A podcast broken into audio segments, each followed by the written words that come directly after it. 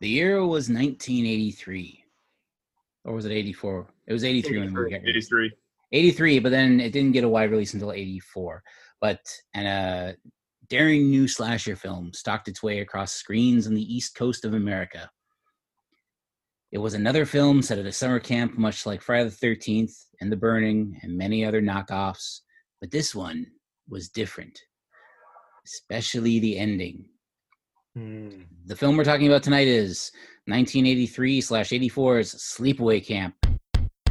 Here's a movie that you never seen. There might be some ninjas or a crazy death machine. There'll be smiles, there'll be tears.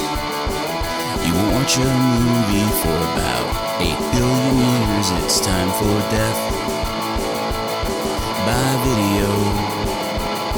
Time for death by video. And now the show will begin. It's Death by Video! Woo! I feel I'm Kit. I'm Graham saying, Welcome back to another episode of Merry Movie Mayhem. We're talking about. uh, we're talking about Sleepaway Camp, which is probably the best Friday the 13th film that was not a Friday the 13th film. Uh, it was uh, directed by Robert Hiltzik, and it was Hiltzik's only film up until 2008's return to Sleepaway Camp. Uh, He Mm. did it as part of Wow. a graduate studies program in film, um, and basically made it, released it, made some money, sold the rights off in the late 80s for sequels, and then didn't know that it had continued to gain a cult following on its off of its one VHS release uh, until around the year 2000 when he was contacted by the owner of sleepawaycampmovies.com to see if he wanted to do an audio commentary track on the upcoming Am, uh, Anchor Bay Sleepaway Camp box set, and he was like, "People still care about my movie," so that kind of kind of got him back into it. Um, so before we talk about the movie, guys, have you seen Sleepaway Camp before? I have yes. Yeah, Kit, from your from the group text, it didn't sound like you had. No, I've never had. Um, oddly enough, I've seen Sleepaway Camp 2 Yes, uh, because of you. Graham. Mhm. Uh, I believe with uh, uh, Bruce Springsteen's uh, younger sister. yes, Pamela Springsteen. Um, but I had never, and I'm sure you mentioned the uh, the twist um, of Sleepaway Camp One in your intro, or talking about Sleepaway Camp Two, what we need to know, or whatever. Um, but I didn't, I didn't remember. But um, That's I, good. I mean, That's I, good.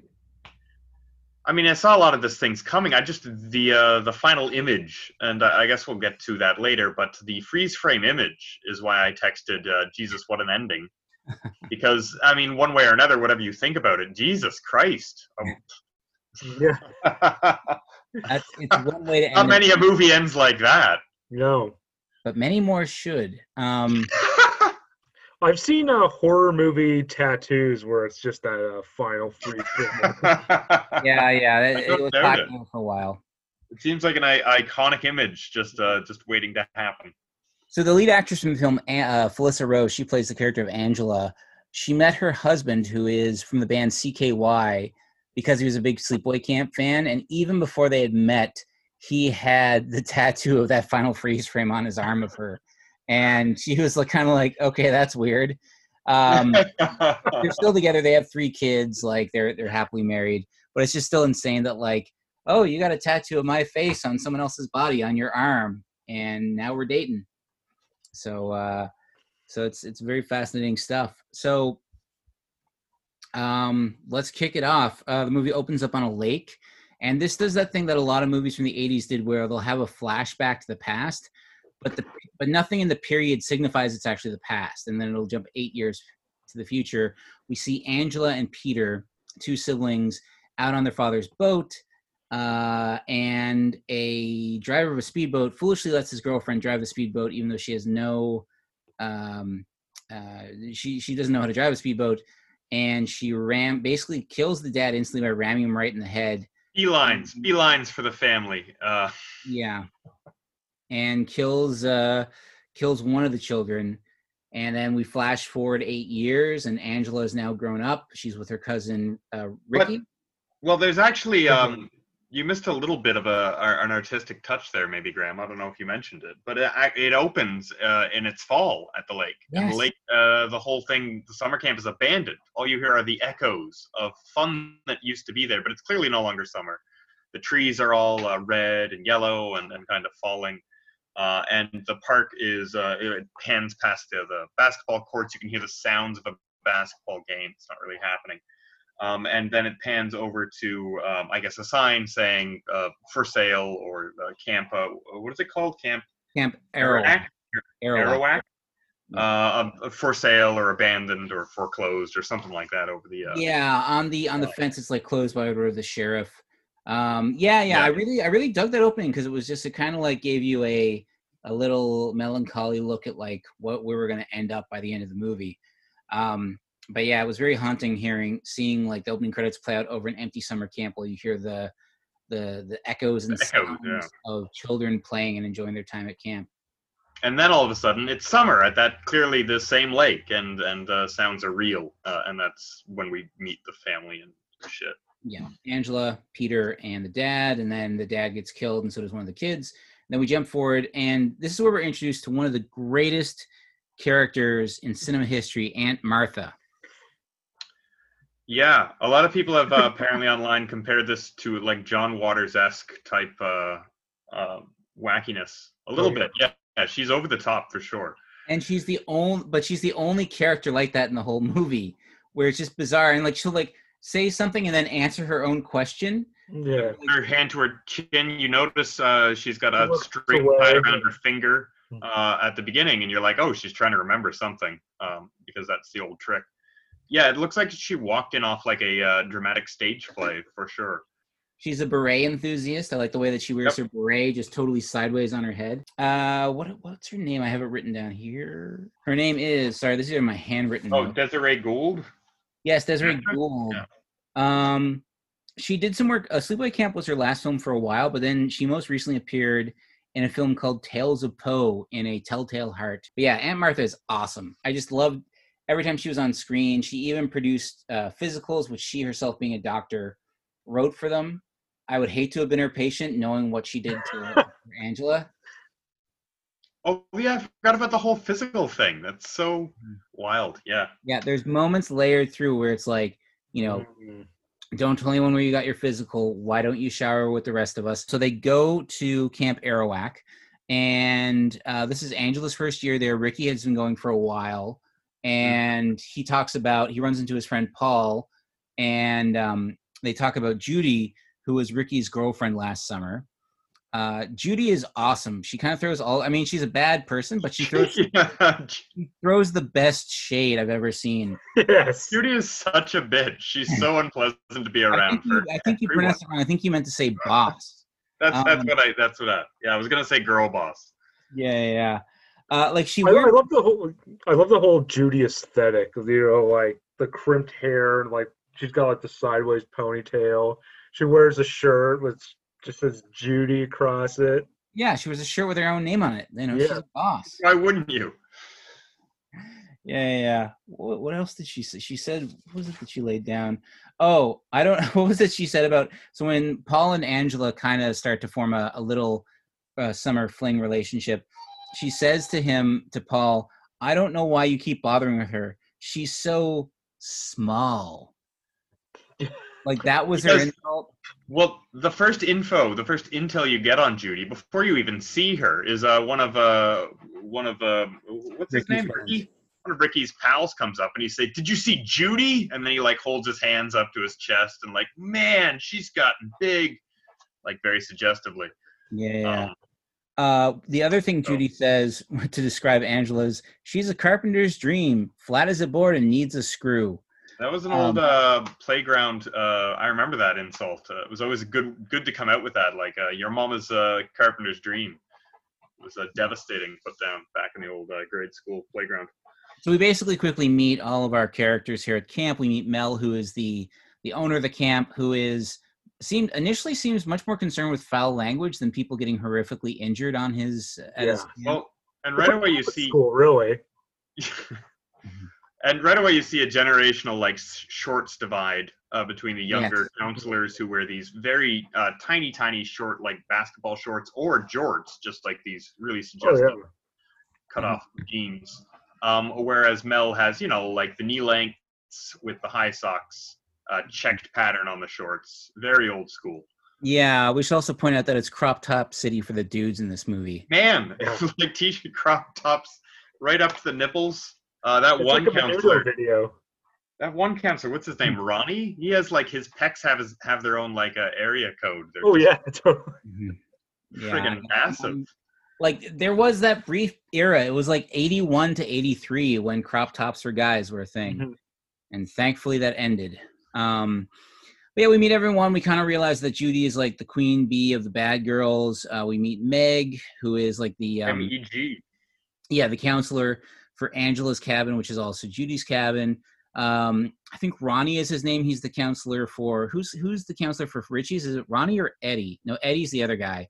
Um, Ronnie's the guy with the big pecs. yeah. I think maybe it's it's a Brett or um the guy who likes the crop tops and is in the particular house with the boys. I don't Yeah. forget his freaking name. It's like Brian or Brett or something something. like that. Yeah, yeah, yeah. Um, and you know, we basically see. By the way, the canteen in this uh this sleepaway camp, I like it. Like they play some really great like early '80s Euro synth rock.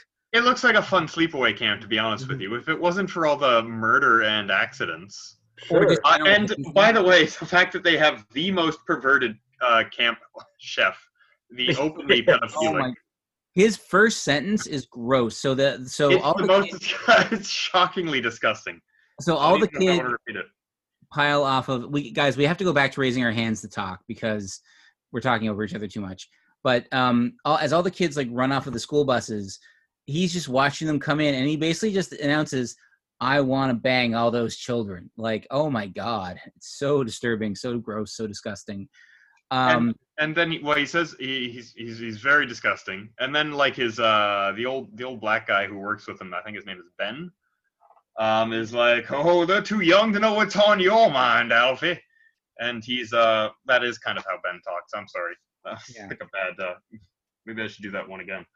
No, um but he's like uh they're, they're all caricatures in this movie is the fun thing i guess. If he's like, there's no such thing as being too young, and then like, he's like openly like, pretty much, I wanna, I wanna have sex with those children. yeah, and and Ben is like, oh, and kind of wanders away, yeah, and then dish, like. dish rag over his shoulder and wanders away. It's uh, it's like, a two surreal little scenes- scene. two scenes later, we find out Angela's not eating. Angela's also silent for a lot of the start of the movie too. Mhm. And so Ronnie, the the pectoral counselor, he uh, he basically says like, "Hey, do you want to come? Like, let me let's go back and let's see if there's some better food that the the the, sh- the cooks can rustle up." And so he leaves her alone with the the pervy cook. And then what happens, Phil? Well, the pervy cook, like he uh, was like, "Yeah, "I'll give you something to eat, something Oh, real God, good yeah. to eat," and uh, something to that effect. He's extra pervy. Yeah, Yeah, they're, they're they're in the uh, the food supply closet, and uh, he Alone. does his belt, and somehow like Ricky, uh, he's he's always able to intervene at just the right time whenever she's being tormented, and Mhm. they're able to escape, and then you know, pervy uh, ginger chef. Um, and his belt is still undone. He's, he's like about to put the, his belt back in place, and so like there's clearly like serious enabling in this kitchen of uh Well, yeah, like when he when he like he the the chef grabs Ricky and tells him like you're not gonna tell anyone what happened here, and then he runs out and Mel's like, hey, what's got into him? And he's like doing up his belt like I guess I scared him, and you're like, yeah. Um, and then uh, what happens to our cook? Like one scene later. Uh he's standing up on a chair reaching something right over like a massive uh boiling soup pot and the world's tallest. I think it's for for corn. I think he's tossing Oh, corn oh, corn cobs in there on mass. It seems to be. Well, it's also I think it's also to just cook soup for like a hundred kids. Is Anyway, it, it's it's as tall as a man. It's like a six foot tall uh, boiling pot. it's more of a vat than a pot at that point. Yeah, sure. But we see some hands behind him reach up, push him, and uh, he winds up falling over. And the the the pot of boiling hot water falls all over his body, scalding him, burning him horrendously in his eyes and his mouth. Really gross, And- horrible. Yes, Phil. And there's just an extreme close up of him like just screaming, full of his face full of third degree burns for like a good three minutes or so. It just it's just an eternity. And Yeah. then you just have a smash cut of him covered up in bandages. Mm-hmm. He does survive though. Yeah. Barely. Yeah. Uh, it's also interesting to note that the EMTs that wheel him out after uh, after they call uh, call the for the ambulance are actual real EMTs that they like just got from the local town. Neat. I guess slow day. Yeah, probably. Uh, probably also just like a money saving thing. Like they already have their own ambulance and their own uniforms.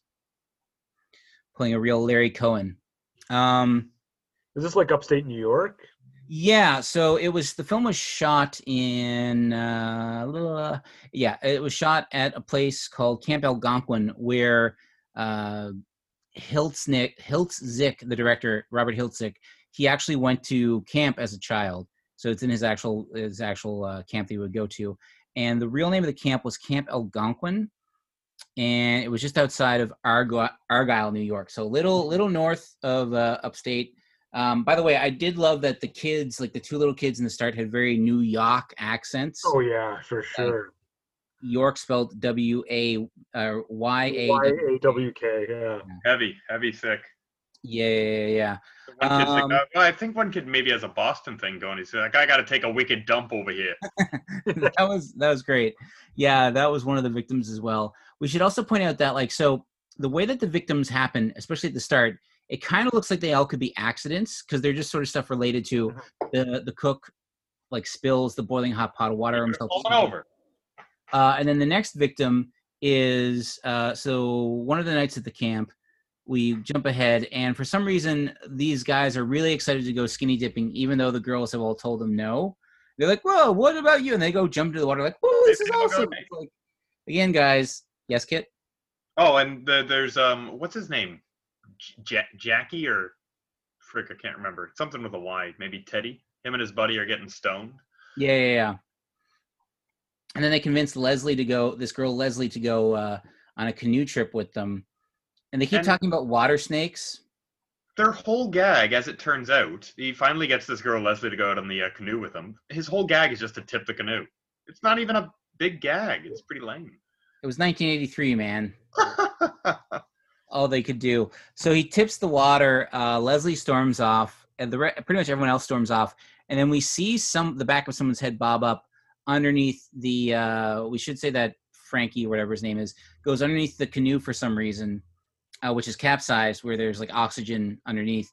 And another person pops up, and he's like, "Hey, what are you doing here?" And then that person drowns him. And then the next day, the uh, the lifeguard for for the camp finds the uh, finds the body underneath Yes Kit. oh, I'm gonna wait for you to finish your sentence. No, he basically he basically is like complaining that like they left a mess, and like and then he like flips over a canoe and there's the dead body of that kid with a snake crawling out of its mouth, and so that's her second death. Yeah, ahead. it was uh, it was pretty great. What was your Uh, oh, just the funny thing about him is, I guess, I guess it turns out later that they didn't really tell the uh, the other kids anything, but I, I didn't realize that right away. Mhm. It just everybody moves on with their life. They're all like, "Oh, that kid drowned." All right, well, we're still at summer camp, so let's have a good time. Like nobody seems affected by it at all. He's the least missed dead kid that I've I've ever Mhm. even seen. But I think later on, it turns out uh, from dialogue that I gathered uh, that they're just telling the kids that those kids went home. Phil, did you have something to say? Yeah, well, it's pres- the whole like skinny dipping canoeing. It's like preceded by just the two dudes like tormenting Angela and uh, Mhm. Right. And you notice the the pattern Ricky every intervenes and every time somebody um, torments Angela and is mean to her, they're basically signing their death warrant. They're going to die very shortly. This is a pattern that the movie goes throughout. Uh, Mhm. you could tell it was Angela the whole time. I think I never suspected Ricky for a minute. Mhm. Spoiler alert, I guess. Well, the interesting thing is, um, that unlike a lot of other films set at summer camps or like with teens or kids, this film actually cast people who are the age at which Oh, they yeah. played like Mhm. 13 to 15 year olds for the most Yeah. Mhm. and um, because Felissa Rose was so young, her mother didn't want her actually participating in the filming of, of murder scenes. So whenever you see Angela's hand, spoiler: alert, Angela's the killer. Whenever you see Angela's hand or the back, it's another person, and they switched it up between men and women of different ages, so you could never get a good look or idea of who was doing the killing. Yes, Kit. Did you guys all watch this on on Tubi? Yeah. Um, I watched so, it on Shudder. So uh, s- a little later, uh, another character is killed. Uh, we can give it away. Uh, Meg is killed in the shower. No, no, no. This is when Judy is killed. I'm sorry. You knew Judy was gonna get it. That's not a spoiler. Um, somebody appears. Bad phrasing, kit. somebody appears in the doorway, and I guess it's supposed to be silhouette, but I think the uh, thing was too high def. I could tell. I, you could see the front of the person. hmm It wasn't in silhouette, and I was like, "Wait, that is that Ricky?" I couldn't. It didn't look like um either Angela or Ricky quite. It looked like somebody who Mhm. looked like them, and I was very confused for a few seconds until I realized that you weren't supposed to see the person's. Yeah. Yeah. Yeah, yeah, yeah. Um, so we'll Yeah, get no- there. And so basically, like and immediately after this, Mel is talking to a police officer, and I just wanted to point out, I think that they shot the police officer scenes in sequence because at the end of the movie, he is clearly wearing a fake mustache. He is. Thank you. Yeah, this scene, it's real, and then at the end, I'm like, that's a fake mustache.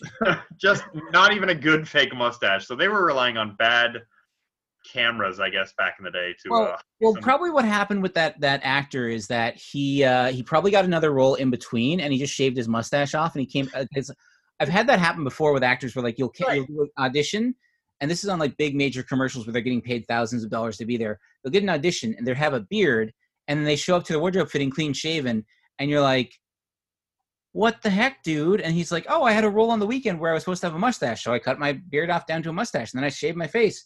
I'm like, dude, you don't look like the person that we cast. He's like, well, I'm still me. It's like, no, the person we cast had a beard, and you don't.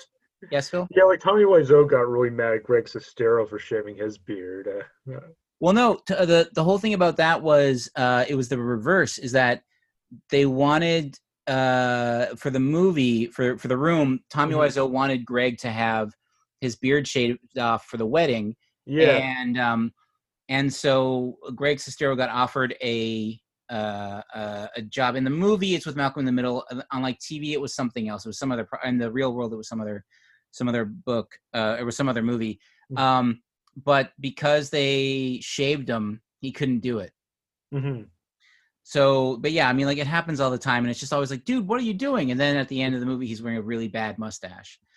and like that's the thing, like this movie was shot in 16 millimeter, so it was probably gritty at the time. And now that it's all like sure. mastered in 4K and stuff, it's like, yeah, that's a fake mustache. I mean, they could just be like, "Hey, you shaved?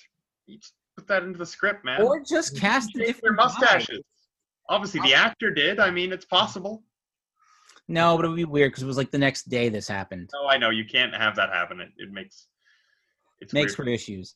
Um, so, but the whole thing is the cop is talking to Mel, being like, "I really don't know what happened. We have to let the coroner like do an autopsy." And Mel's like, uh, "I think it's drowning, so it's drowning." And the cop's like, "Whoa, whoa, whoa!" Like, I didn't say that. He's like, "But it could be drowning, right?" And the cop's like, "Yeah, I guess." And then Mel's like, "There we go. It's drowning. He drowned. It was an accident. He like fell and hit his rock, head on a rock." Mel is so shameless Eh, with the with the cook as well. He's uh, immediately like, "Ah, this never happened, right? You boys aren't going to talk about this, right?" I'm gonna pay all you fifteen dollars more a week, right? yeah, that's good. We're good. Yeah, A lousy fifty dollar a week raise for uh for fifteen. It's only fifteen. I thought Ben got fifty for becoming the head chef. I thought I heard he got fifty and the rest got fifteen, but I could be wrong. Yeah, yeah. I'm gonna pay you guys fifteen dollars extra a week. like, all Suck it. right. It was eighty three though. It was that was Still actually not that much. no, but it was it was for probably like the minimum wage was probably good because minimum wage then was probably what like buck seventy five or something. Yeah. But he always wants to uh, keep it quiet. But by the second kid dying, he's like, "Well, that's it. Gonna have to sell the camp," and he's right. I mean, Yeah, yeah, Yeah. yeah. Well, yeah. Yeah, and so let, let's get to that. So then, basically, like the summer goes on, Angela strikes up a romance with that Paul kid, and she's kind of coming out of her shell a little bit more, but he's still, she still to go speaks to him? swimming. Sorry, I forgot Go about ahead, the. Uh, she speaks to Paul. Um, she doesn't speak Mm-hmm. to anybody else. Uh, maybe the first time we hear her speak even is uh, with Paul, but it could be Mm-hmm. with Ricky early on. It is. It's when she says good night. Yep. and Paul's reaction is like, "Good night," and then he walks away happy. Whistling a happy tune. Yeah. Um, and Oh, so The the the boys' pranks were like a little boy actually has to that that thing where he's like you have to not sit up, and then he actually sits up into a, another boy's ass. yeah, that character's called Mozart, and he gets repeatedly. I know he was like he gets a face, he gets a bum to the face. Um, I had I had a um I had a ninety five percent chance that it was going to be Angela as the killer. I had a five percent chance that Mozart was actually secretly killing people. mhm. I thought that would be a funny twist. Yeah. You also know that Angela is the killer because she's the killer in part two. I didn't, but I'm telling you, I I it, wasn't that hard. It seems the movie telegraphs it pretty hard. It's not going to be Ricky. At the time, it was No, a shock, but like, but the thing is, when Ricky I was know they're relying on the fact that um you wouldn't expect a, a young girl to be the killer, but I know how movies work now. Mhm. Exactly. Um, what was I going to say next? Is uh, so then basically like some more stuff. She, you know, she has a, a romance with Paul. There's a pretty sweet baseball sequence. Uh, Yes. Judy basically wants to go after Paul for no reason other than be- she's annoyed that Angela like has someone interested in her. Like, because there's no like she has no low time for Paul at the start of the movie, but once Paul starts getting interested in Angela, Judy's just like, "What the hell, man? Like, come on, I'm Judy. My name's on my shirt. Like, don't you want to get with this?" You know, she's like all boys want to be with Judy, except for Paul, who could care less. Yeah, I mean, he was into Angela. Yeah. Um, Okay. So then we jump ahead. Now let's jump ahead to the third kill of the movie. So basically, one of the uh, the cabins is throwing water balloons, and they throw one at Angela and it pops. And Ricky, of course, goes into this full on rage mode of like, "I'm gonna get you, you, you MFers, you, you." Like You all kinds of He swears Yeah. off the storm, but they're all on the roof throwing water balloons. Like it's this whole. I don't know. It's funny. Just a bunch of like five or uh, seven boys on top of a roof throwing water balloons at Yeah. each other, though, but then also at the ground. Yeah, I do want to point out that for Ricky, like I have a feeling like he's been defending Angela his whole life, and he probably just realizes that she's like, uh, no, not realizes, but he probably like was raised that like she's weak, she needs our help, like to be protected at every point, which is why he always flies into a bit of a rage. Um, and uh, even during the fight with uh, early on, with that Ricky gets into at the canteen with the boys who are picking on Angela, like Mel just lets it go ahead until Ricky starts cursing, and then he's like, "Hey, hey, hey, hey, hey, calm down now. Like you're banned from the canteen for a week, and so are you for that foul language." Um, and then basically after that, uh, the guy who like throws the water balloon that hits Angela, he's the wicked dump guy. Like he's the guy that's like, "Hey, we're gonna go to the canteen. Okay, cool. I'll be be there in a while. We gotta take a wicked dump first. Oh, and then what happens from there, Phil? All right. Uh, yeah, he's he's dropping a deuce. Um, you see an anonymous hand uh, stick a broom handle along the door. the bathroom. And these are the old classic like camp bathrooms where the doors are very high on the bottom and short on the top. Yep. So they provide no privacy whatsoever as you're taking a wicked dump. so um, then then you hear the screen door being open, and uh, dude's like, "Hey." So so, what what kind of shit are you trying to pull? And, Yeah, uh, cut it out. So basically, like the killer has used a knife to cut through the fly screen window behind the guy on the toilet. Mhm. And then the killer drops a uh, either a wasp's nest or a bee's nest into the toilet with him. I'm guessing that's a. It seemed more like a bee's nest. Uh, Yeah. And uh, after that, he basically gets gets stung a bunch of times and dies from bee Yeah. stings. And that's when Mel is like, "Kit, where did you go? Kit, yes. taking a wicked dump." so from there, we uh, we go to um, uh, basically Mel. of the that- corpse where it's like, like wow, yeah, those bees really uh, did their did a lot of work. Uh, Yeah, yeah. You got the old Macaulay Culkin.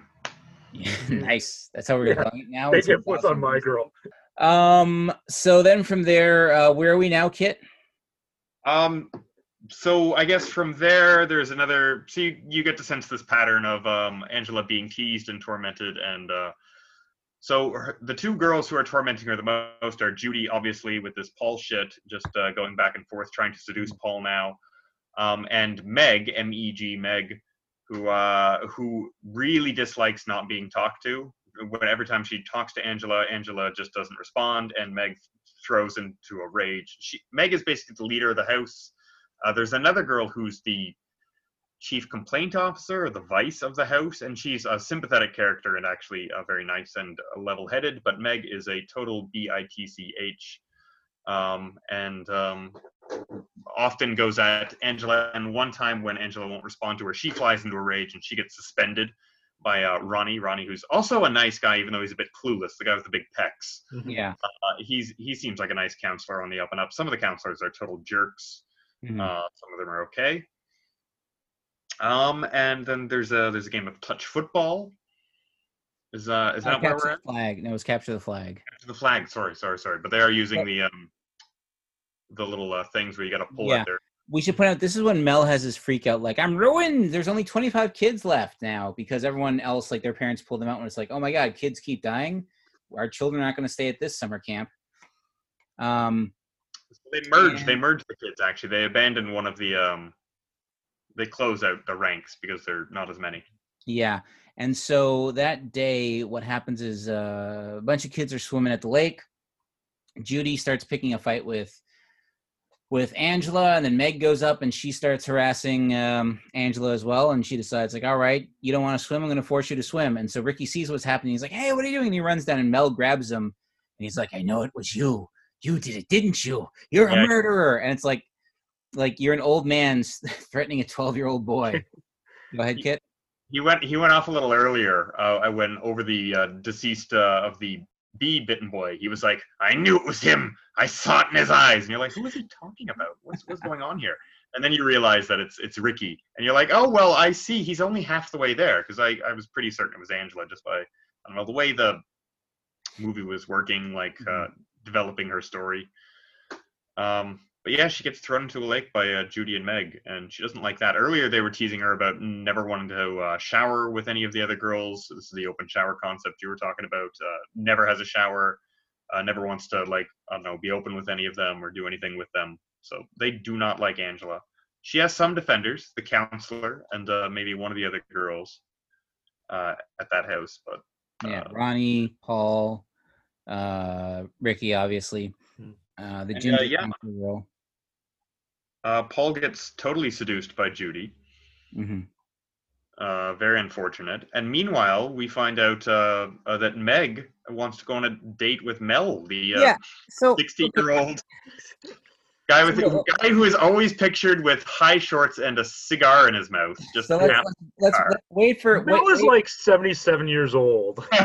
let's, let's wait for one moment here because we have to jump forward to that night. So that night, we're jumping forward after that when Mel is convinced Ricky is the murderer.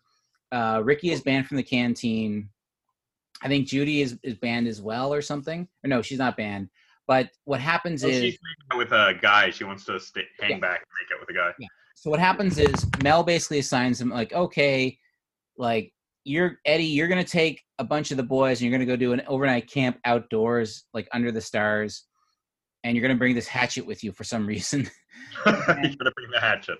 Well, there's a murderer about. They think there, there might be a murderer about. Yeah. I guess that's the hatchet's And- for and Meg gets the night off, which he's like, great. And this is what prompts her to go up to Mel afterwards and says, like, hey Mel, remember how you said you would, uh, you know, we could have dinner just you and me at your at your place? And he's What? like, yeah. and he's like, all right, tonight, nine o'clock. And she's like, great. And then she runs away, and, and Mel kind of does a little raises his eyebrows, like, huh, I guess someone's getting laid tonight. And you're just like, gross. That girl is 15 and you're 75 years old. Gross. Maybe maybe him and the cook were buddies. Like they used to go out to Yeah. and pick up chicks or something. Okay, so next, uh, so basically, yes, we're here now. Meg is getting ready for her date, which she even says is a date, and I'm just like, oh my god, like to other girls, like She does not reveal that it's Mel to the other girls, but you're like, oh my god, yeah. Um, so she has to get a shower, but there's a line to the shower, so she has to go get a shower in a different room. By the way, I want to point out the off the the vermicelitude of this movie. One kid, like there in the in the uh, the closed girls' cabin where Mel goes or Meg goes to get a shower alone. There is a poster for Loverboy Yes, there is. Mhm. band that, that did the classic song "Working for the Weekend" from like Canada's own Loverboy, Yeah, from Calgary, right? somewhere like that. Um, they like Also, I'm like, turn oh me loose. Yeah, turn me Loose." They loose. had a few hits. You, there's, I think, a, a greatest uh, hits. One of those. Um, Where there's only two hits and the rest are filler. Yeah. Kind of like Tom Cochrane's greatest hits. Okay, it's got "Life Is a Highway" and a whole bunch of other stuff. oh, there's one more. Damn it, I can't think of it. Um, but anyways, what I wanted to say is, at another point, a kid wears an Asia T-shirt. I'm like, oh my god, like pop rockers Asia? Yes. There's also a blue somebody wearing a Blue Oyster Cult T-shirt. The Oyster Cult. That's uh, Frankie or whoever gets uh, Frankie, yes, R.I.P. Frankie. murdered. He's a jerk. He had it coming. Anyway, Yeah, yeah, yeah. So like it's it's there's very good vermicelitude. I also love that this was the period when a lot of bands named themselves after geological locations, like yes. Europe, uh, America, Toronto was a band. Yes, yes, Kit. We did forget one important plot point that I think we should sort of touch on. Okay, what's that? Well, uh, Paul and Angela do head down to the beach at one point. Yes. Gay old time. Mhm. Um, and then Paul gets a little close. He wants to maybe unbutton Angela's shirt. Uh, you know, they're getting kissing and stuff on the beach. And Angela has a flashback to youth of her and her brother um, kind of peeking in on her dad. And there's a gay dad reveal, is what Yeah. is what Mhm. basically happens. Yeah, Which is I don't know. I, I I feel like this is where the uh, the the movie gets into murky territory. Obviously, we'll, we'll Yeah. touch on this later. I don't think any of us are uh, experts in the subject, but um, I, I I had to say like I think the movie is kind of like we see that, but I think it's more the trigger, and, and it's also like it reveals more about herself, where it's like I'm a boy, this boy is a boy, But and, the- but the and I don't know if the dad was actually gay or if that was just something that her memory was trying to like force to happen. Oh, perhaps. I mean, I guess you can't know, but I, I took it as a memory, and it was um the guy that her dad had been talking to. Yeah. When the boat accident happened, it was just like, Yeah. "Hey, man," and I forget the conversation they had. It was pretty banal, but it was just like, "Oh, uh, you you still down for Friday night or something like that?" Yeah, something like that. So I guess they were having a, an Yeah. affair, and I don't know what we're supposed to take away from this, but uh, she's like, "No, no," and she won't. Uh, she won't accept Paul's advances. Uh, he later apologizes for this. Sorry about uh, that. She forgives him easily. It's when Judy basically is able to convince Paul to uh, to start making out with her that Paul's like, "Yeah, she's a prude. You're right. Uh, you got big tits." Um, that's basically what happens, and then um, friggin' um, Angela walks in on them while they're playing um, capture the flag. Walks in on them doing that, and then Paul, of course, is very like, "Oh man, I'm I'm sorry, I know I was wrong." And then for the rest of the movie, he's basically trying to Apologize. apologize. Yeah. So we left off just setting up the entire thing with Angela. So it's the night of the mixer. Meg is getting a shower in the Loverboy cottage. to Um, the Leavenworth Cottage. yeah, and uh, Angela's leaving the mixer, and she runs into Paul, and she tells him, "Hey, meet me at the beach later on tonight. I have to do some stuff first. Um, Paul is jazzed. He is jazzed. yeah. So then we see um, Meg in the shower. We don't see like her her like this film doesn't have any nudity, thankfully. Like again, unlike a lot of Because they're mostly yeah underage kids, right? Yeah. yeah, but the the uh, but normally other films at the time would just have them like just cast older people and have them showering. So like I kind of respected the fact that they're like, oh, these are supposed to be kids. It does have some notable full frontal. We'll get to that. Yeah. um, but uh, what happens is, so we see Meg, and then all of a sudden, like very well done, we see like a, a knife stabbing into like a shower curtain, and we realize that someone's stabbing Meg in the back, and then we see the knife dragged down the back of the shower curtain, blood coming out as Meg's dying. Meg does not like this. No, uh, yeah, good, great death scene, and then we see someone's hand washing the blood off of the knife, and then we cut to, yes, Is it the same knife? I don't know if this is a Chekhov's knife situation, but um, there was basically a, a, a scene basically where Moz- Mozart was getting pranked again earlier. Not the butt thing this time. It was something with a shaving cream, I think. yeah, Yeah. Um, and he immediately takes out a knife that he's got, and he's like, "I'm gonna stab you." Um, and this is when I thought there's like a two percent chance it's Mozart doing the killings. Um, but then the uh, counselor for that cabin comes in and is like, "Are you crazy? You'll get kicked out if they catch you with one of these. You're not getting this knife again." And I was like, My- "The same knife?" Maybe, maybe I, I didn't get a good enough look, so maybe it's the same knife. Maybe it's not. I don't really They give us a good look at it when it's uh, being rinsed off in the shower, and I'm like, "Is that meant to show that it's the same knife we saw briefly Sorry. before?"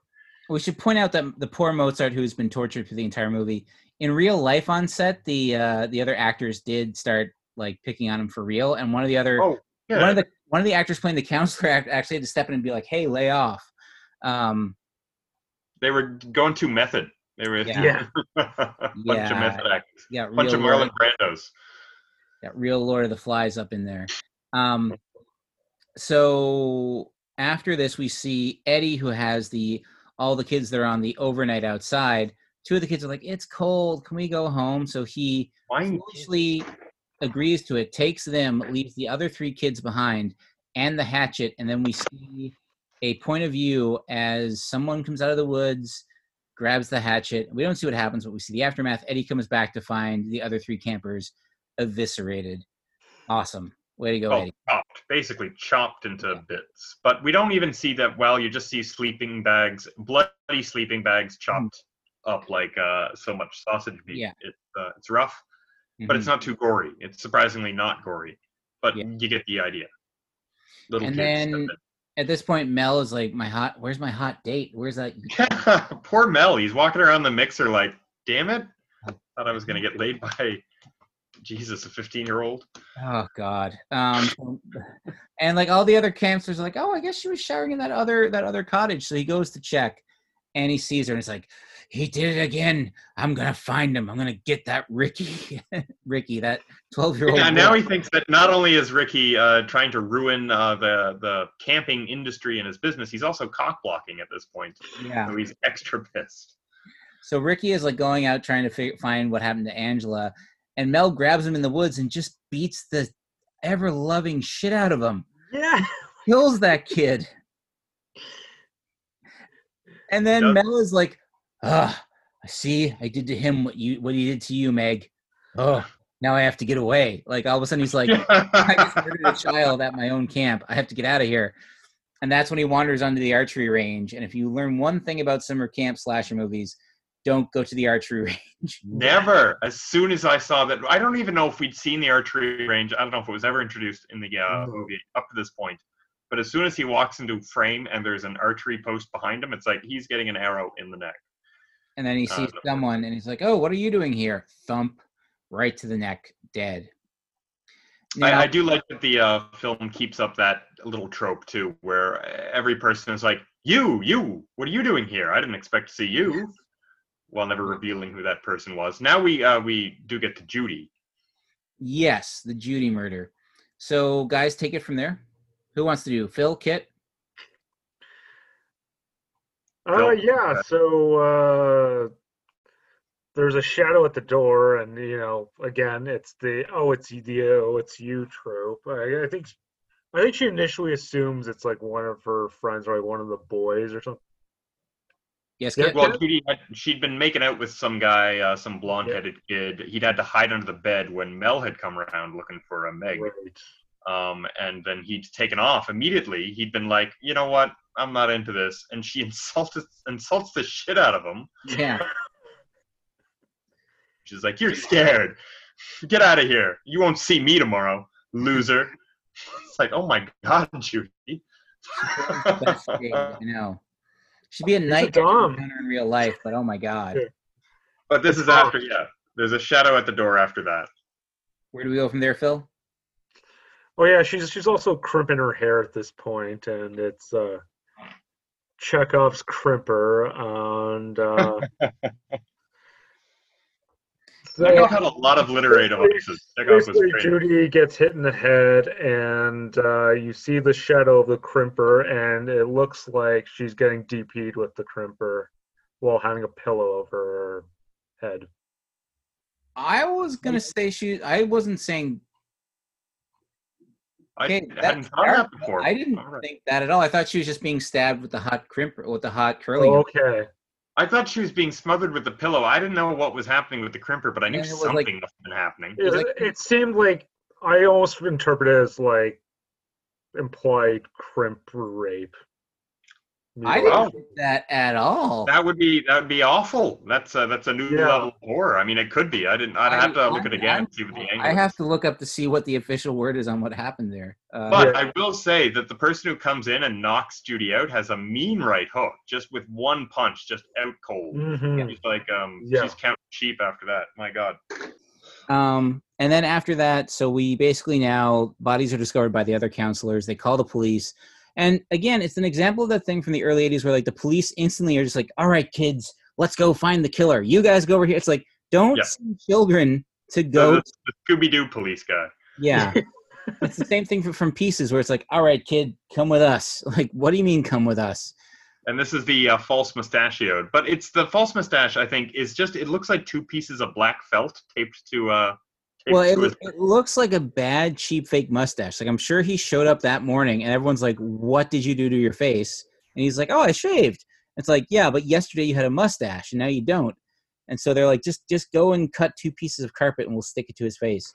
Um, and so they're searching and searching, and this is where they come across uh, it's Ronnie and where they find Ricky, and Ricky's not dead, thankfully. He kind of like still breathes, so like he's not the killer. And then His face half caved in. yeah, yeah, Mel Yeah. did a number on him. And so after that, we're like at the um the beach, and we kind of see. somebody somebody finds Meg, and it's a big shock, like she hadn't been found. Yeah. Well, the other thing too is that like so when they get to the beach, Angela says, Ronnie looked very concerned the whole time. Ronnie actually, one of them, Oh, who who barks? One of the counselors, uh, Eddie. the adult counselors, yeah, Eddie barks. Yeah, he's the guy that discovers his counselors like murdered in their sleeping bags. Um, so uh, when we go to the beach with Angela and Paul, she's like, "Let's go swimming," and he's like, "I don't have a suit," and she's like, "It's okay," and starts disrobing. And then after that, he's excited. see, Paul's happy. yeah, he's he, he the look on his face is like, "Oh yeah." I, I think Paul goes out happy. I think he thinks he's in a different summer camp movie. I think he thinks he's in like Porky's like three the summer, summer years, and he's like, "Yeah." Um, Boing. but then uh but then ronnie and some of the other counselors show up and they're like angela? And like we kind of see that like paul's head is in her lap and he's lying on the ground. And this is when we get the final He's flashback at a weird angle though. yeah it's, it's at a very odd angle. And we only see angela from behind and this is where we see the final flashback which is when aunt martha first gets angela after the um after the the accident. And she's like i've always wanted a little girl. Well my husband left so that won't happen. But but now you will be the perfect girl angela. Don't you like that name? I think it means angel. Yes i think it does. Isn't that a nice name peter? And from now on you're not and then it's the reveal oh peter survived but crazy aunt martha just decided hey i'm gonna like make you a girl. Um and then we cut back and now angela stands up. We see paul's head has been totally severed with that knife. Uh, Still got a smile on his face though. He's he's happy. he's hearing uh, uh, Louie Louie in his head while this is all going on. So uh, she stand like Angela stands up and turns around, and that's the reveal Kit was talking about. Guys, you want to descri- describe what happens next? It's a full frontal scene. Yep. Um, and um, as you can guess, since Angela is um, was formerly Peter, um, still has a Peter. has, has not had an operation or anything like that. And uh, yeah, uh, the girls were saying you probably haven't even hit puberty, but apparently Peter has. Mhm. Um, and it then, uh, so we see that, and uh, see Angela is is just what, is what Kit is saying. holding a holding uh, Paul's head and growling like a monster, just like a beast at this point, not even human. Mhm. Um, and then we get a, a bigger closer up and a freeze frame on just uh, Angela growling and looking feral and uh, ready to kill them all. And then Ronnie's like, Jaybird. "She's a boy. How can this be?" Oh, I didn't hear that. Yeah, she's a boy. like, Good old Ronnie. Ronnie's good for a, a line like that for sure. Yeah. Um, and so credits after that. So that kind of explains it. So the interesting thing about how they achieved that is that was actually a very skinny university student and wearing a mask of Felissa Rose. And he agreed to it, signed to it, and they paid him. And then he showed up on set and he's like, Do I really have to do this? Hmm. And they were like, Yeah. So he he got a little drunk before he did it. Uh, fair. Yeah. Uh, so it's uh, yeah. So that was Sleepaway Camp. Uh, guys, what did you think? Did you enjoy it? I enjoyed it. It's it's a very problematic movie, of course, but uh, I enjoyed it. Uh, it's it's rich in uh, camp value. Um, Certainly. yeah, Yeah, I've, I, it's endlessly entertaining. It's my second watch. Uh, Well, I think it's it's as as prob- problematic as it is. I kind of feel like it falls more into the transgressive category, and it's it's interesting because there have Sure. been some uh trans film critics who reappraised it, and they actually said like Mhm. this is what you know the the whole point of the movie is that because someone was forced into be a gender that they didn't feel comfortable in, it resulted in in a psychotic break, and they were kind of pointing to that to like be like that's that's a metaphor. Granted, in the sequels when It seems like a generous reading, but okay. yeah um Hmm. also just the fact that there like they would there were certain taboos that they smashed like the the, the gay men lying in bed together um yeah, But that also seems it also both of those things. If you were uh, critical of the film and you want it to be, mhm. I think both of those things would. Uh, oh, that's what drove uh, this person to yeah. murderer. Was Mhm. not only that their uh, you know their brother, uh, no sister, I guess, and uh, Mhm. father were killed in front of them. Um, their dad was also gay before that, and then they were forced to be a gender dysphoric uh, type person against Mhm. their will. Uh, but that's whatever. I mean, I don't know. I don't. You uh, you said this was by a grad student or something like that. yeah yeah well that was the it was, it was, it was uh, from the t- the, the director- yeah hiltzik he was actually from the tisch school of arts in in uh, new york city Yeah, so a film student at that time, I wouldn't expect to have good politics on these things necessarily. So it would I- surprise me if it was if it was uh, actually secretly pro-trans, but maybe it is. Maybe I'm reading it wrong. I, I don't think well i mean at the time we can't judge it through today's lens obviously No, because you can't, and you shouldn't. no phil what were you gonna say No, I, I see it more. As- I read it more as like a psycho or like a dress to kill type. plot Yeah, device than anything. It's an old trope, basically. Yeah. Silence of the Lambs attempts to be charitable, I guess, but Yeah, yeah. Um, I know there's a lot of a lot of weird stuff with that. So let's talk about uh, some of the behind the scenes information. So the most interesting thing about this film, a couple things. We already discussed that they actually cast real actors who were in their teens, unlike other films from the era where they would cast people in their 20s or even 30s to be teenagers. Most famously, uh, Caroline Munro or Carolyn Munro in uh, uh, in uh, Slaughter High. She was 36, playing a teenager. Um, How old is Ronnie though? Ronnie seems like he's uh he was probably 35. i would say he's probably around fake pecs and all. He looks what? Sorry. I'd probably say around 24 25 you got to remember also at that time people people in general like didn't eat as well as we do now. So i feel that like aging happened a lot sooner. Like it was hamburgers for dinner and lunch for a lot of people. Um but uh what i was going to say is uh, another interesting fact is that this film is basically an example of the shift away from the regional films of the 70s and early 80s because it had a regional East Coast release in late 1983, and then the following spring it opened up in Los Angeles, which is what gave it its, which attracted uh, video companies, and then pushed for the VHS release of it. And it was more successful on home video than it was in theaters, and so that kind of pushed it. Even though like it, it did really well, like its budget was incredibly low, even for uh even for an independent slasher film at the time, which most of the time there would be like half a million to to a million dollars. This was like I think three two hundred thousand to maybe three hundred thousand dollars, and it made like like like ninety times its budget back or something, or nine times its budget back, something like that. It made it did really well, but it was on home video that it did incredibly well, and that kind of like be, it basically inspired people like okay, the regional film of like producing a movie for ninety thousand dollars and having it make three hundred thousand or like a hundred six like one hundred fifty thousand doesn't work anymore. So now we'll do what's called an ind. Well, it was a shift from regional to independent and limited release films to later go on to a wide home video release. Yes, Phil. Yeah, it's it's kind of strange how I don't know, not strange, but like I I remember in grade school, it seemed like it was like the staple. Like if you got your hands on an R-rated horror movie for sleepover, like you rented like Pet Sematary or Friday the Thirteenth, or you got your hands on Sleepaway Camp. It seemed Mhm. like it seemed like half the kids in my class had seen Sleepaway Camp, so like the movie was like spoiled for me in like grade school. Yeah.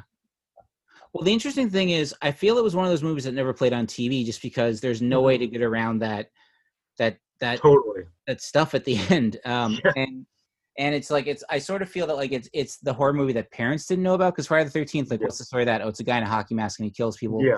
Because he saw his mother die, and that's it. What's Halloween? Oh, it's this guy who went crazy as a kid and then came back to kill his sister. The end. Mhm. What's Sleepaway Camp about? Well, it's about forced gender reassignment uh, and like and and um and uh, and early childhood sexual trauma, like a whole bunch of weird stuff.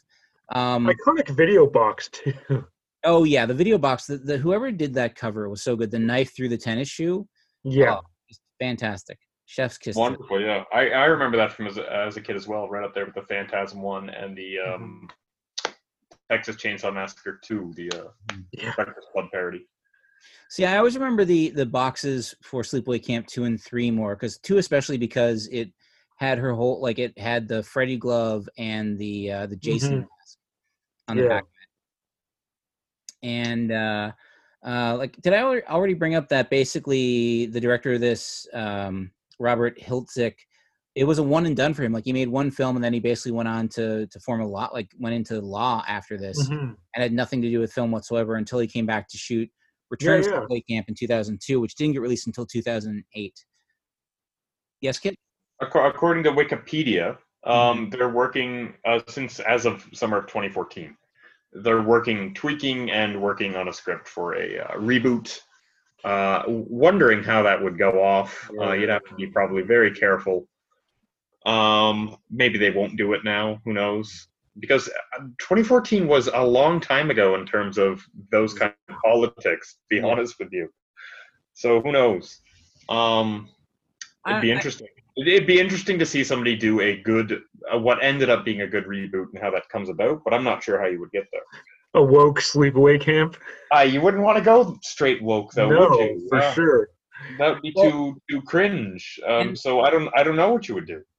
And well, the thing to remember is like the the sequels did away with that pretty quickly, where it was just like she's just a crazy girl now. When she gets gender reassignment or uh, reassignment surgery, right? Yeah, yeah. Yeah, and she's just a cra- and in the third one, they never even mentioned that at all. She's just a crazy girl that wants to. To It's not necessarily an essential element. The uh, the whole gender reassignment or uh, gender. no, but that's but that's what caused it to have notoriety long enough. Like it was like, oh my True. god, that girl has a dick.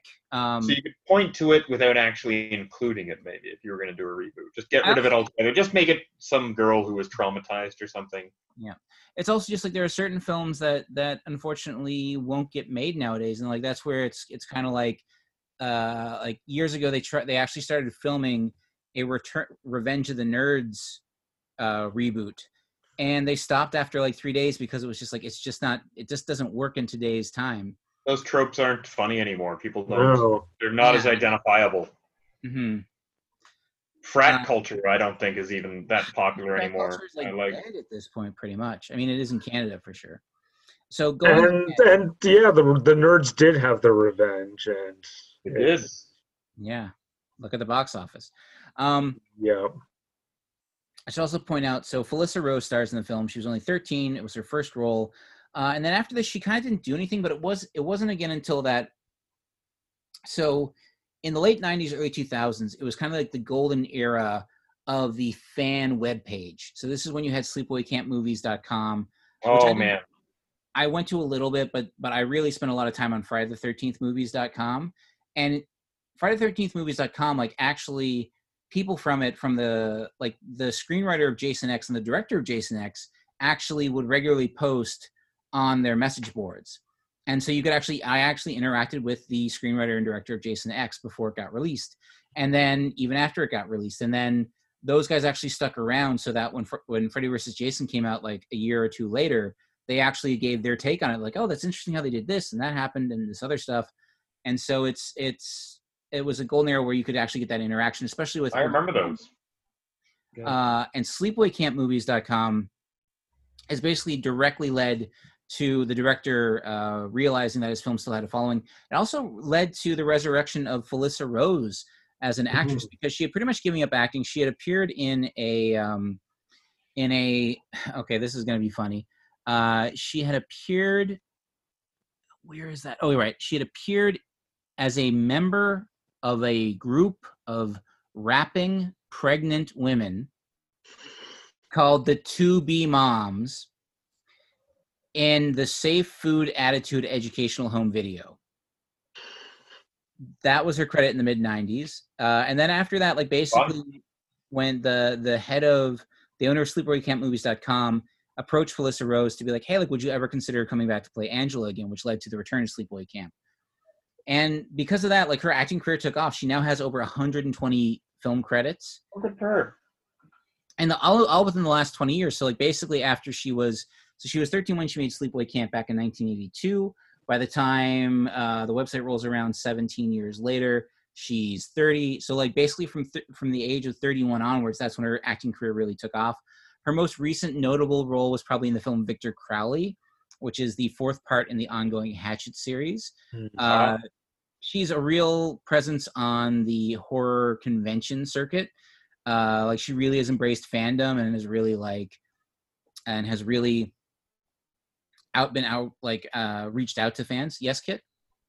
Uh, she's uh, apparently uh, executive producer on a, uh, a documentary film on the series called uh, Angela, the Official Sleepaway Camp Documentary. Currently in Yeah. pre-production. That yeah, that wouldn't surprise me. She's also producing and hosting a podcast called um, oh god, Casualty Fridays, along with uh, Kane Hodder, who played Jason in four Friday the Thirteenth films, and Tiffany Shepis, a uh, a scream queen from the '90s and 2000s. Um, yeah, so she does a lot of work now. Um, so an interesting fact is that Jane Krakowski was actually cast to play Judy in this film. Oh Yeah, I wow! could see that. But the thing is, she dropped out when she learned that her character was going to die. Oh. Ah, it's such a Judy thing to do. Yeah, that's weird though, because like when I, whenever I work with actors who I don't, who I'm not friends with, on some of my projects, like the day that like that their death scene is coming up, I'm like, are you excited? It's going to be fun. It's going to be bloody and all crazy. They're always like, no, I don't want to die on screen. And you're like, why not? It's fun. It's acting. It's not real. Yes, Phil. Well, it's funny that you mention that because uh, Jane Krakowski has the exact same uh, hairstyle in National Lampoon's Vacation. Right, where she plays cousin Vicky. Yeah, which I think came out, which was actually shot the following year or something. no, it's the same year as but also '83, and Yeah. and she's like a promiscuous cousin as well, hmm So much like promiscuous Judy in uh, yeah, Sleepaway Camp. Yeah. So it's it's kind of up there. So, anyways, guys, that's that's about all the the information I have on the background of Sleepaway Camp. Uh, Phil, what are your final thoughts? I I think I said my final thoughts already. We kind of got sidetracked. Uh, yeah, we might have gotten sidetracked on Phil's final thoughts. yeah, but no, I I really enjoy it in spite of its problematicness. But Kind um, of like New York Ripper. exactly. It's it's definitely got its charms. There's uh, it's it's stands out. Yeah. Kate, your final I- thoughts? That's Oh, uh, wait, sorry. I was just gonna say, um, Oh, go ahead. I because it was an old blind spot. I don't even know what I would have made of it if I saw it as as a kid. hmm So it's uh interesting to watch as an adult. I'll probably- probably watch it again. Yeah, I probably would have liked it. I think it's Yeah. an interesting uh, thought. I mean, usually just go for movies that have kills in them. Like I was a big fan of the Nightmare on Elm Street series, but I watched a few other horror movies like that. Yeah. yeah. Well, the interesting thing is, I talked to someone who had seen this movie when they were kids and they didn't know about the twist like a while ago. And when I mentioned the movie, they like jumped back like there was like a bug on them or something. And I was like, "What's that?" Because like the ending had been spoiled to me for years before I finally saw it. And she was just like, "Oh my god! I just that that, that movie just oh my god!" Like, It's, it is a striking image, yeah, yeah. It's one and of it's not just. It is like full full frontal is always kind of striking in a movie that hasn't featured any nudity up to that point, but also holding a head, growling, looking feral. It's Yeah. yeah. something. something you did not expect whatsoever. Um, so yeah, like it's it's definitely out there. I really enjoy this film. I actually think it's a better Friday the Thirteenth Part One than Friday the Thirteenth Part One was. Um, I mean, it's definitely made in its wake. Like a lot of at the time, a lot of people ragged on it for saying it was a Friday the Thirteenth knockoff just because of the summer camp setting. But then again, so was The Burning and a bunch of other films at the time.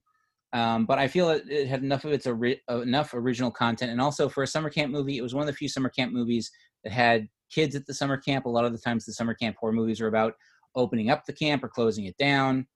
They And had uh, good performances from those kids. Pretty good Yeah. natural. You know, they're all good. Yeah, a bunch of the people in it went on to do other stuff. Like some, a lot of people went on to do uh, soap opera work because that's a lot of soap opera stuff was still being shot in New York City and still is being shot in New York City. Like Days, Days of Our Lives is still being shot there. So it's like a lot of them went on to that. Uh, a lot of them were cast out of New York City itself and then brought up to to uh, to upstate. Um, but yeah, I, I dig this movie a lot. I highly recommend it. Uh, I I think it's fun. Oh, the soundtrack by uh, what's his name, Frankie Vincetti. Uh, what was it? Um, Frankie Vinci. Uh, I love this. I love the songs by Frankie Vinci. He does Angela's theme, which is the closing one called "Angela's Theme." You're just what I've been looking for. I love he that. Does, he does the other synth songs in it. Called one is called "Tonight You're Mine," the other one's called "Take a Chance." But yeah, such a great theme. Really dig the music. Um, there was like we we discussed briefly one of the sequel, like a couple of the sequels. I was going um, to say, what are your thoughts on the uh, on the sequels, Graham? I love them. I, I I enjoy part two a lot. Like I think part two is the most balls to the wall fun of the bunch. Part three is not as good, but it still has moments. Uh, part Apparently, three, there's a part four that was like not even really released. It was like an, an extra. it was it was never finished. So what happened in nineteen? What happened was in 1992, the rights holders to the sequel started producing a fourth one. However, like it was a combination of like the money and the direction of the film just were not working and not working well. So they abandoned it. Like it's they they shot for like maybe two weeks and they just canceled it. And then eventually in 2014, somebody edited together the footage and used like footage from the first three movies as flashbacks to tr- create some final version of it. Uh, when they did the box set in the year 2000, they uh, they included it on a bonus disc as like an extra special feature. Like here's the scenes that were shot edited together. It's not a whole movie. It's it's it's just like some stuff that was shot. Interesting thing about that box set though. So the first time they were all collected in one box set released by Anchor Bay, they actually used the re- the American Red Cross logo on the front of it.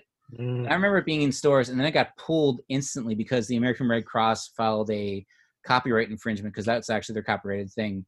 So then they pulled it and had to like redo the the cover. But it was interesting how like they went out with the American Red Cross logo on the on the front of it. And that's Return to- collector's item. But uh, Return to Sleepaway Camp was also decent. I've never seen it. I've heard Oh. many mixed things. I know that it was shot in 20, 2002 and wasn't finished until 2008. Apparently, there were a lot of issues with it. Um, I, I think I should check it out after this, but uh, yeah, we'll uh, we'll see. I'll, I'll try and give it a, a, a look. but anyways, so that's that was Sleepaway Camp. I think that was fun. So guys, um, next week we're going to be recording our final episode of this October horror rundown um, and it's going to be Hellraiser. Mm. Yeah. Cool. So we'll be back next week with Hellraiser. So for Death by Video, I've been Phil. I've been Kit. I'm Graham saying thank you for watching. Uh, please keep watching awesome movies and stay safe. Good night. When I look into your eyes, it comes as no surprise. You're slipping away. Angel.